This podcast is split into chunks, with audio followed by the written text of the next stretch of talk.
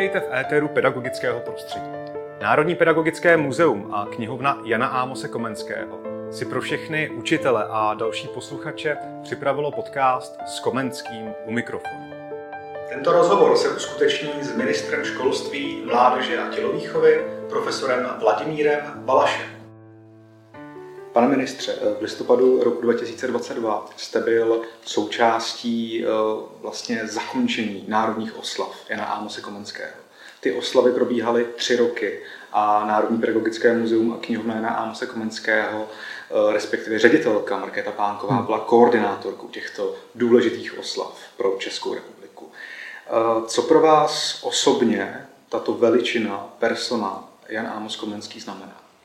No já Jana Amose Komenského samozřejmě vnímám už dlouho, protože zaprvé jsem se eh, narodil na Moravě a vyrůstal jsem eh, přes kopec od obcí, kde on se mohl narodit, takže tam ta tradice byla velmi živá. A, jako právník jsem ho posuzoval možná eh, spíše nejdřív jako humanistu a filozofa. A teprve později jako pedagoga. Nakonec, když jsem si připravil svou profesorskou přednášku, tak mi to nedalo. Ponořil jsem se do Jana Ámuse Komenského ke svému velkému překvapení jsem zjistil, že, že ty jeho postupy pedagogické eh, jsou stále moderní, stále bychom je měli aplikovat a že eh, vlastně je můžete využívat na všech stupních toho vzdělávacího procesu od předškolní výchovy přes základní školu, střední a stejně taky na vysoké škole, protože a já se v zásadě snažím učit studenty tak, jak eh, učil eh, Jan Ámos Komenský, řešíme problémy, chci, aby, chci motivovat své studenty, chci, aby si sami hledali odpovědi a, a spíše se snažím dělat průvodce, což si myslím, že byl zrovna Eh, styl Jana Ámose, který mm, myslím si, že neměl asi tak úplně rád frontální výuku a spíš se snažil mobilizovat eh, tu aktivitu u svých žáků a studentů, tak aby z toho měli sami dobrý pocit a aby byli aktivní. Tak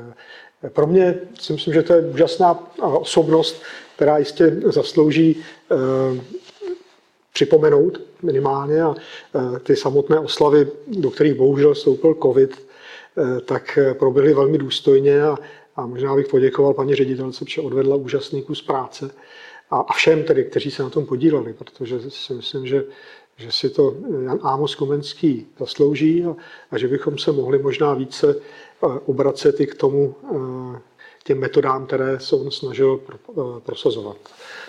Mhm.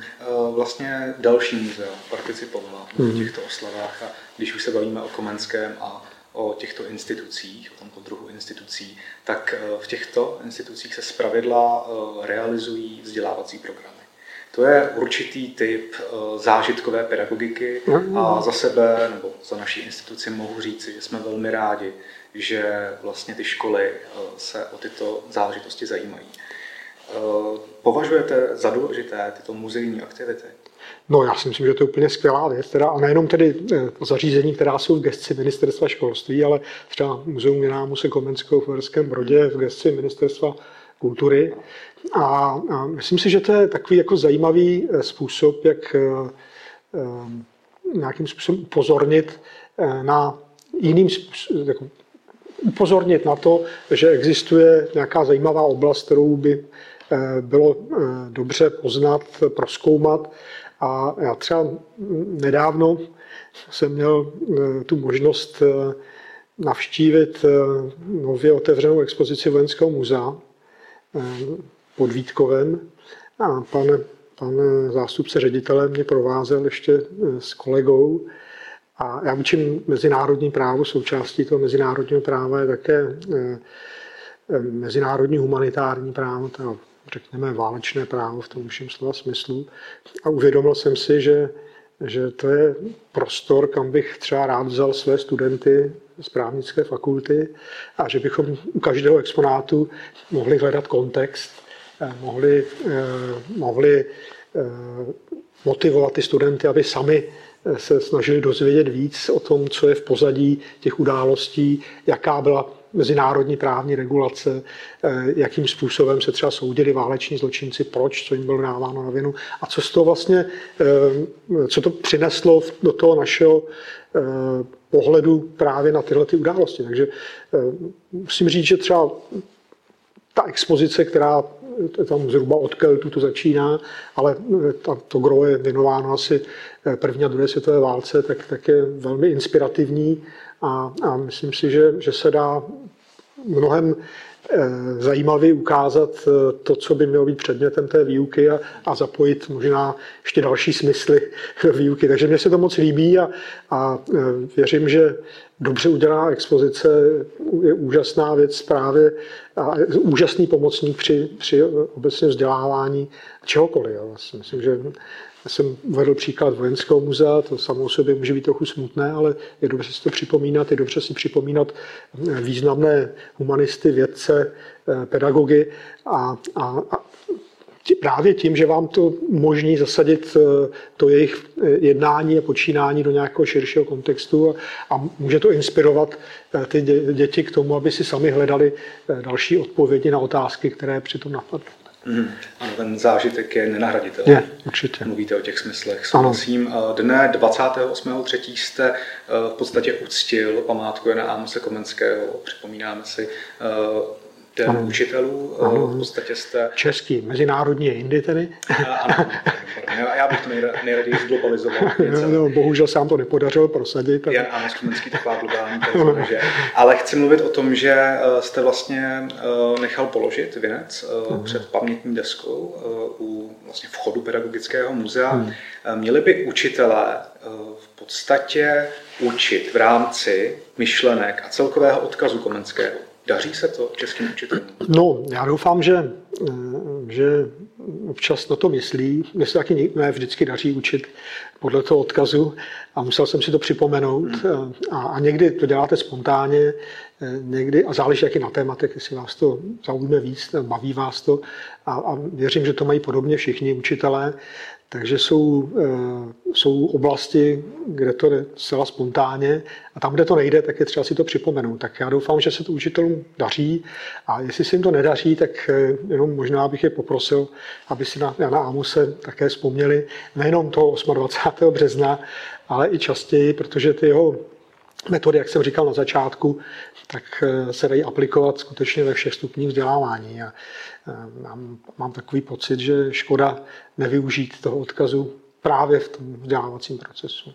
Tak eh, řekl bych, že je to naše poselství. Je, určitě. Takový český klemot. No, no, no. Chtěl bych se ještě zeptat vlastně na jednu věc ohledně našich aktivit Národního pedagogického mm. muzea a knihovny Jana Ámose Komenského, protože vy 17. dubna budete zúčastněn vlastně vyhlašování 30. ročníku knihy Dětského mm. srdce. Bude to v Holešovicích v současném centru umění DOX, a to ve vzducholodi Gulliver. Hmm. Jedná se zde vlastně o podporu čtenářské gramotnosti ve výuce ve školách. Eh, jsou pro vás tyto příležitosti důležité pro vás osobně? No určitě, já si myslím, že zaprvé čtenářská gramotnost je důležitá, ale nejde jenom o to, že, že něká, něco dokážeme přeslabikovat, ale že víme, co čteme.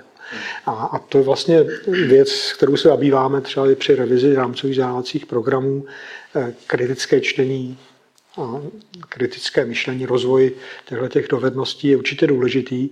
A, a, a podle mě ta výstava těch eh, nových publikací nebo publikací, které jsou určeny pro děti, tak je důležitá i proto, abychom do jisté míry modernizovali i, i to, co by mělo být součástí třeba povinné četby do jisté míry. Eh, já mám takový pocit, že, že my jsme trošku ustanuli v minulém století a, a že, eh, že třeba bychom mohli najít třeba i zajímavější tituly, eh, než které doporučujeme jako povinnou četbu. A rozšířit to ne tak, jako jsou moderní literatura a třeba i světová, nejenom česká, nic proti českým klasikům, ale pro stávající generaci už se stávají trošku složitěji srozumitelný a, a možná, že dobře vědět, jako, e, co napsali, proč zase to zasadit do kontextu, ale už je to takové trošku historizující a, a, a protože ta literatura odráží vlastně problémy své doby, tak možná, že, že by bylo dobře modernizovat to, co se čte, i právě proto, aby, abychom získali možná další přidanou hodnotu k tomu, co se čte, že by, že by ty děti se zamýšlely nad právě problémy současnosti mnohem víc, než eh, nad problémy eh, třeba eh, generace národních obroditelů hmm. nebo obrozenců, hrozný výraz, a, a, a nebo nad, nad jakou, jakou historickou českou literaturou. A, a, a třeba, já nevím, pohled na dějiny se určitě mění, tak nevím, jestli jestli se ještě učí podle, nebo čte Jana, ne Jan Amos, ale Alois Jirásek, fakt nevím, ale, ale teď jsou třeba eh, modernější přístupy i k historii, tak eh, možná, že z tohoto hlediska, že by to mohlo být přínosné. Ale jak říkám, nemám nic proti českým klasikům a někteří jsou stále skvělí a můj oblíbený eh, Karel Čapek nestratil nic na aktuálnosti, dokonce právě naopak a bohužel tedy. Ale možná bychom mohli tuhletu oblast trošku víc přiblížit moderní době. A výstava jako je takováhle, myslím si, že ideální příležitostí a, a že právě proto se takové výstavy dělají. A, a že je třeba zajímavé sledovat i to, co děti rády čtou, co je baví. Takže e, jsem rád, že, že někdo vůbec takovou výstavu dělá. Je to velmi obohat, obohacující a, a e, věřím, že řada z těch publikací se třeba objeví i i v, ve školních osnovách nebo v tom, v tom kurikulu. A e, pokud jde třeba o literaturu světovou, českou, tak, takže to najde právě odraz v tom vzdělávacím procesu. Vy v podstatě spojujete už e, čtení jako takové s určitými souvislostmi společenskými. E, rozumím tomu, samozřejmě dnes stále víme, zuří válka na Ukrajině. Hmm. Chtěl bych se zeptat na stále, řekl bych, aktuální záležitost a sice určitou aklimatizaci ukrajinských studentů v našich mhm. školách. Jak to probíhá, pane ministře? No, ten problém samozřejmě eh, všichni cítili a asi největší problém, který obecně byl, tak, tak byla asi jazyková bariéra eh, do jisté míry. Eh, asi dost dobře se možná podařilo postupně to řešit u těch menších dětí, které se spontánně naučili česky, když byli v prostředí, kde byly jiné české děti a, a, a v některých adaptačních skupinách nebo ve volnočasových aktivitách ta příležitost dána byla.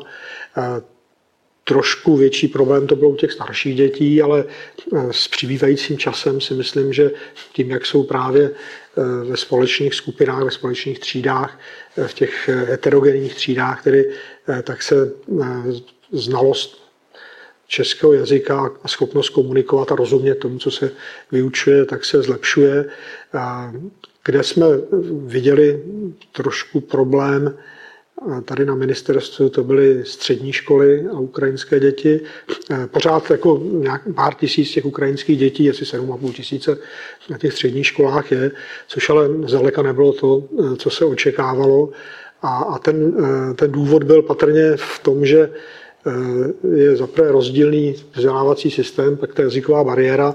A ten eh, rozdílný vzdělávací systém eh, vedl k tomu, že, že ty ukrajinské děti, které studovaly jejich jedenáctiletku, tak raději investovali do online výuky v ukrajinštině, protože poté mohli skládat maturitu a mohli se ucházet o přijetí na vysokou školu, ale tam je ten systém toho vysokoškolského vzdělávání jiný. Vlastně teď diskutujeme na úrovni Evropské unie, jak harmonizovat ty, ty vzdělávací systémy, tak aby, aby tahle ta věc byla zvládnutelnější. Ale u těch, kteří si zvolili teda tu českou cestu, tak to znamenalo, že se musí naučit česky jeden rok, že pak investují čtyři roky do dalšího studia v češtině, řešila se otázka třeba maturity z češtiny, včetně literatury.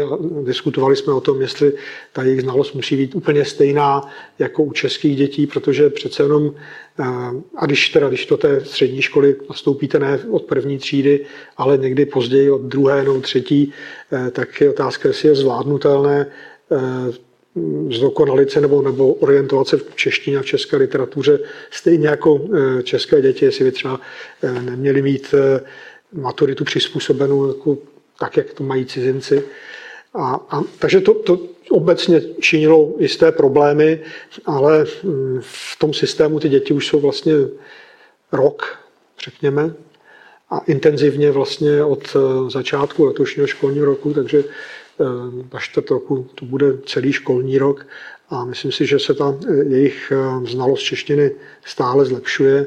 Takže jsem v tomhle tom optimistický. Pochopitelně byl rozdíl v tom, jestli tady byly ukrajinské děti, jejichž rodiče se rozhodli, že už tady zůstanou a byli více motivovány, nebo ty, které nevěděli, jejichž rodiče nevěděli, Eh, jestli zůstanou nebo ne, čekali, že ten konflikt skončí třeba dřív, aby se mohli vrátit. Takže to je další aspekt, který asi hrál roli i v, v, té, v té vůli naučit se česky a, a začít studovat třeba eh, českou střední školu. A, a jak jsem říkal, myslím si, že, že ta situace se bude postupně lepšit a máme v tom systému na všech úrovních, na všech stupních asi 70 tisíc ukrajinských eh, dětí a studentů, což je opravdu nemalé číslo počtu obyvatel. Jsme to, myslím, že všech eh, máme nejvíc, dokonce víc než Polsko. A, a musím říct, že, že jako musím, jako je, je třeba poděkovat eh, všem učitelům i českých škol, že, že něco takového zvládli a, a, že, a, a nakonec i dětem, jako že, že otevřeli svou náruč a e, mají nové kamarády a pochopili, jaká je jejich situace a snaží se jim pomáhat. Takže jak učitelům, tak, tak spolužákům těch dětí bych rád poděkoval klobouk dolů. Myslím si, že to byl projekt takové obyčejné lidskosti, takové krásné. Dokážu si představit, že hodnotit uh, ukrajinské žáky a studenty uh, známkami je velice mm-hmm. obtížné, když už jste třeba zmiňoval český jazyk. Mm-hmm. V chystané reformě školství se právě mluví o formativním hodnocení, o slovním hodnocení. Jaké to v sobě má výhody a řekněme teda i druhou stranu nevýhody? No, já si myslím, že tady se řada expertů na ministerstvu školství nebo těch, kteří jsou nějakým způsobem Eh, spojeni s ministerstvem školství a spolupracují, shodla na tom, eh, a statistiky to potvrzují, že eh, u nás se děti nejméně těší do školy. A ty otázka, čím to je, možná, že ta škola je příliš přísná, možná, že nevytváří tak úplně příjemné prostředí a možná, že jedním z těch důvodů je právě to, že, že děti, které přicházejí z mateřské školky, kde ten úkol je spíše se socializovat a, a přestupují do toho eh, prvního stupně, tak eh, eh, mohou být odrazeny tím, že, že dostanou nějakou špatnou známku a známkuje se normálně, standardně od jedné do pěti i na těch, v těch prvních třech třídách a nikdo těm dětem nevysvětlí úplně, proč nedostalo jedničku nebo dvojku, nebo proč dostalo trojku nebo čtyřku. A, a to si myslím, že samo o sobě je trochu demotivující. A myslím si, že, že v této fázi toho vzdělávacího procesu to formativní hodnocení eh, má smysl právě proto, že, že to, ten vzdělávací proces by měl eh, vlastně sledovat něco jiného, než jenom získání znalostí a kompetencí, ale stále ještě do nějakou socializaci, o, eh, o to naučit se ty základní eh, věci, jako je čtení, možná psaní, počítání a, a že, že opravdu je dobře ty děti vtáhnout, jako dělat to s nějakou hrou a, a, a to, že někoho ostrakizujete nebo, nebo mu nevysvětlíte, eh, co dělá špatně, tak úplně srozumitelně, eh, tak eh, nepomáhá naplňování tohoto cíle.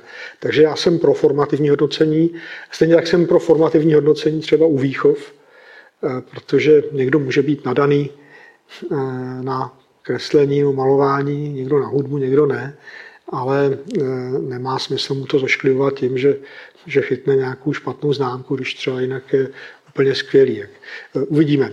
A v zásadě k tomu by mělo vést i to, co chystáme v rámci těch revizí rámcových vzdělávacích programů, tam do, do individualizace studia a snahu e, e, zaprvé e, pochopit, e, na co které dítě má talent, snažit se ho rozvíjet a to si myslím, že taky účelem té školy a nechat mu vlastně poznat, co, co to je, jak, jak chutná úspěch v té škole. A to může mít různou podobu. Někdo může být nadaný, jak jsem říkal, na malování, někdo na zpěv, někdo může být manuálně zručný, někomu může být matematika, ale měli bychom děti pozitivně motivovat a opravdu jako ukázat, že, že jedno, co nakonec budou dělat v životě, když to budou dělat dobře, tak je to v pořádku, nemusí být každý jaderný fyzik nebo lékař, ale když bude dobrý řemeslník, tak je to úžasné. A když budeme pozitivně motivovat na začátku, tak eh, možná v nich probudíme ještě další talenty, a, a nebo v nich probudíme ten talent později i na, na to, co je třeba náročnější. Tak eh, jako je, to, je to způsob, i to formativní hodnocení v těch prvních třech letech, eh, který by měl vést právě k dosažení tohoto cíle. Mm-hmm. Teď jste v podstatě, eh, řekněme, zhodnotil také principy myšlenek na Amose Komenského, mm. kdy na tom prvním stupni by se opravdu mělo spíše rozvíjet to nadání. Je to v nás, vidíte to. No jasně. Prostřednictvím právě třeba toho zážitku. No. Eh, byl byste pro, aby Například, například ty první stupně více chodili do přírody, aby taky žili trošku víc s tou přírodou a no, principy. Určitě a tam se to mohou uh, hrozně moc naučit, poznat, uh, mohou získat úplně jiný vztah že, k tomu hmm. okolí svému, mohou pochopit, proč je dobře to chránit, jako proč je dobře se chránit, proč je dobře se starat uh, o, já nevím, včelky samotářky, nebo proč jsou důležití čmeláci a motýly a, a je to takový jako spontánní způsob vzdělávání. A to si myslím, že je hrozně krásný. A, myslím, že to je taky efektivnější způsob e, toho vzdělávání, než, než když vám někdo v, e, v suchopárně Eh, vysvětluje frontálně, co to je moucha, nebo co to je včela a, a vlastně ani nevíte, jak to vypadá v praxi, nebo nepoznáte eh, strom podle nebo podle kůry a tady to je takový. To teda občas to dělají eh, třeba nějaké mládežnické organizace v, v tom volnočasovém neformálním vzdělávání, ale proč bychom nemohli to, co funguje, a zkusit aplikovat také v tom formálním? Avšak eh, to musí fungovat taky s učitelem, kterého jeho práce baví. No. Eh, myslíte si, že máme takové učitele? Respektive já to ještě vezmu trošku z jiného úhlu pohledu, protože eh, já si myslím, a taky jsem to zažil z pozice žáka studenta, že učitelé, kteří učí, řekněme, 20-30 let jedno a to samé, mm-hmm. tak ztrácí taky svoji nějakou určitou osobní motivaci. A naopak ti učitelé, kteří jsou ve školách nějakou tu, řekněme, chvilku, já nevím, rok, dva, tak neustále mají v sobě elán a, a v podstatě já tam ještě vidím, nebo jsem schopný vidět určité jejich poslání, které ale posléze tak trošičku vyprchává. Co s tím dělat? Není to lidský faktor jednoduše, nebo No, já myslím, že to je velmi individuální. Já si myslím, že jako ten syndrom vyhoření samozřejmě je nebezpečný. Možná, že eh, lékem na to je eh, být schopen neustále poznávat něco nového, hledat. Já teda učím 30 let a ještě ten pocit nemám. Já se pořád něco učím, takže a, a pořád objevuju další ty oblasti, které se učí. Eh, to není jenom to, co řeknete studentům za hodinu a tři čtvrtě nebo na základní škole za, za 45 minut. Jo. Zatím je skryta ohromná další oblast zase v nějakém kontextu a, a, a dozvědět se jako všechno eh, téměř nemožné, takže to stále poznávání. Možná, že, že by mělo udržovat učitele právě v, v duševní pohodě a svěžesti, ale vím, že to je někdy složité, že to není tak úplně jednoduché, ale, ale právě to hledání a učení se neustále možná jediným lékem na to, jak, jak překonat právě ten syndrom vyhoření. Já to teda zkouším, myslím si, že se mi to daří, teď si připravuju eh, přednášku na téma, o kterém jsem myslel, že skvěle znám a teď, jak jsem se do toho ponořil, tak tam objevuju stále nové a nové věci, tak, tak eh, mohu to doporučit i svým kolegům a, a je to fakt skvělý. Svět je mnohem složitější a mnohotvárnější, než by se nám mohlo zdát a, a záleží na tom přístupu každého. A, a pravda je, že ti mladší, jako, kteří se učí, tak, tak mají tendenci samozřejmě získávat celou řadu dalších informací, ale pochopitelně mají omezený čas eh, na to eh, se dozvědět eh, to, co potřebují, musí to nějak systematicky uspořádat. Není to jednoduché, ale, ale myslím si, že to, že to jde. No. Já si myslím, že dalším nástrojem jsou taky třeba workshopy pro učitele. Jasně, protože to není, už dávno není povolání učitele nějaká individuální aktivita a když nemáte tu zpětnou vazbu, a samozřejmě eh, na vysoké škole můžete tu zpětnou vazbu dostat i od těch studentů. Jo. A to jsou velmi přísnými kritiky a dokáží se ptát. Na té eh, základní škole ty malé děti asi taky se umí zeptat, jsou zvídavé, ale když si učitelé navzájem sdílejí své poznatky, eh, informace, když si pomáhají, tak to je skvělá věc. A ostatně to je také jeden z důvodů, proč v té novele Eh, která je teď v poslanecké sněmovně bude ve třetím čtení eh, zákon o pedagogických pracovnících, tak, tak eh, zavádíme ten institut uvádějícího, provádějícího učitele a třídního učitele. A ty první dva zejména proto, aby, aby ten nový nastupující učitel mohl získat zpětnou vazbu, ale v zásadě měly by fungovat zborovny. Teď jsou sociální sítě, na kterých se nepochybně združují učitelé v určitých oblastech s určitými atestacemi a vím, že si velmi čele vyměňují informace a, a myslím si, že to je fajn, jako, že to je přesně eh, ten správný směr a ty sociální sítě, že se dají pozitivně využívat tímhle tím způsobem, je, je fajn, je dobré, eh, je to lepší, než, než to mít pouze za nástroj šíření dezinformací.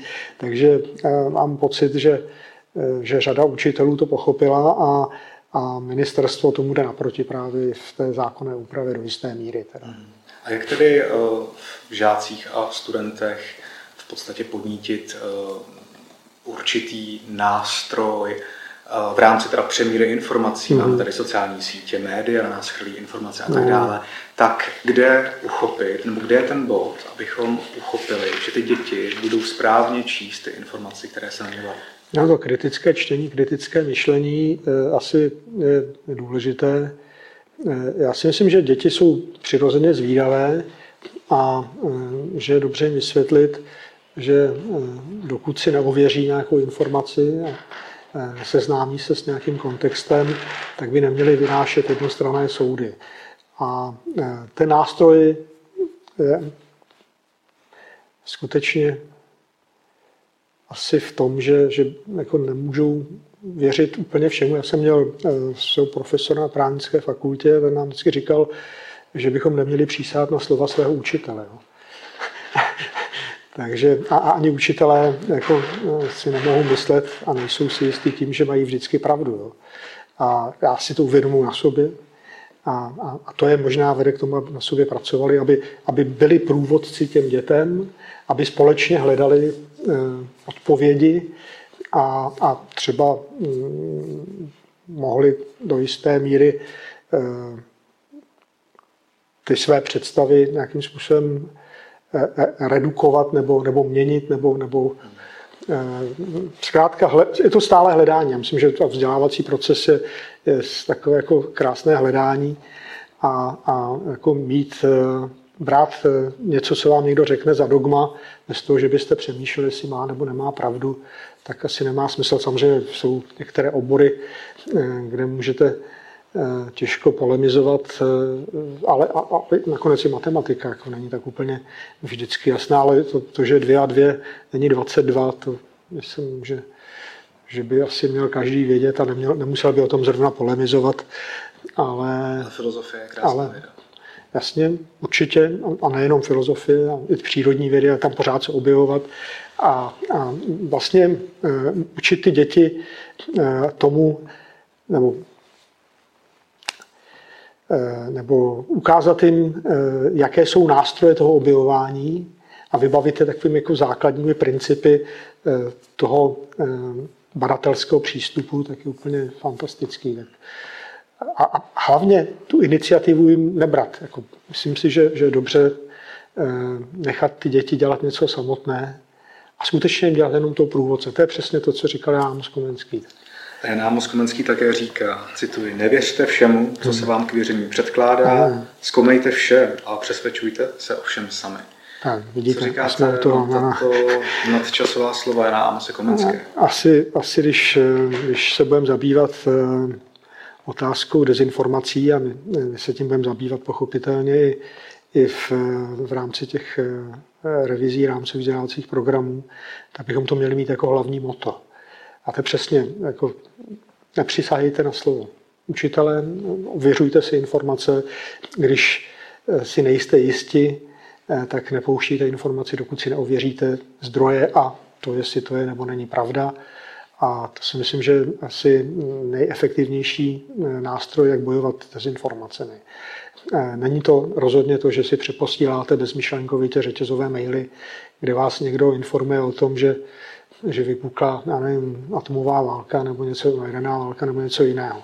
Nebo že, eh, že Ukrajina zautočila na Rusko, tak eh, to si myslím, že, eh, že asi jinak nejde, než skutečně tak, jak před staletím Jan Amos Komenský uvádí. Jenom je to trošku pobavilo, protože zdá se, že, že boj s dezinformacemi není nic nového v našem prostoru a že, že už, já nevím, někdy v 17. století tak eh, se potýkali se stejným problémem. Tak eh, já nevím, jestli mě to má těšit nebo ne, ale ta odpověď na to, jak, jak, jak na to, tak to je úplně skvělá. Tam myslím, že na to bych neměnil vůbec nic. A pane ministře, co je to dezinformace? No je to informace, kterou eh, buď záměrně nebo nevědomky šíříme, eh, aniž bychom si ověřili její pravdivost eh, a která možná i z podstaty věci a logicky pravdivá není.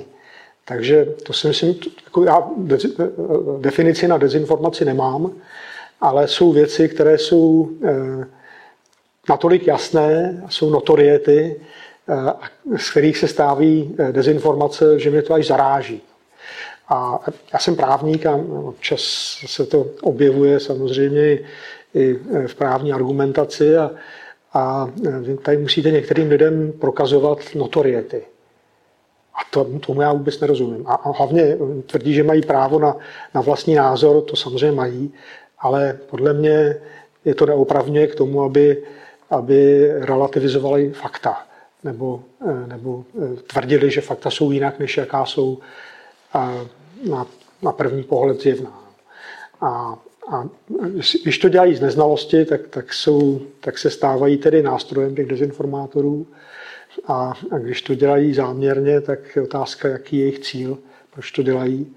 A takový lidé jsou opravdu nebezpeční. Takže myslím si, že bychom si na ně měli dát pozor a měli bychom zejména se snažit právě posílit to kritické myšlení, kritické čtení a ty nepravdy a dezinformace vyvracet alespoň možná i na sociálních sítích, ale otázka je, jestli to chtějí slyšet. Možná ti, co to šíří, tak mají jiný záměr, chtějí zmást ty své eh, blížní a, a mm, asi mají nebo chtějí dosáhnout nějakého nečestného cíle z pravidla.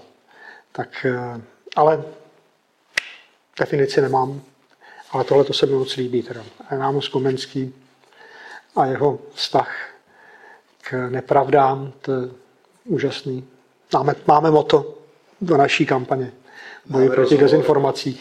Máme rozhovor za sebou, moc krát děkuji za poslech, zhlédnutí a i vám, pane ministře. Já moc děkuji.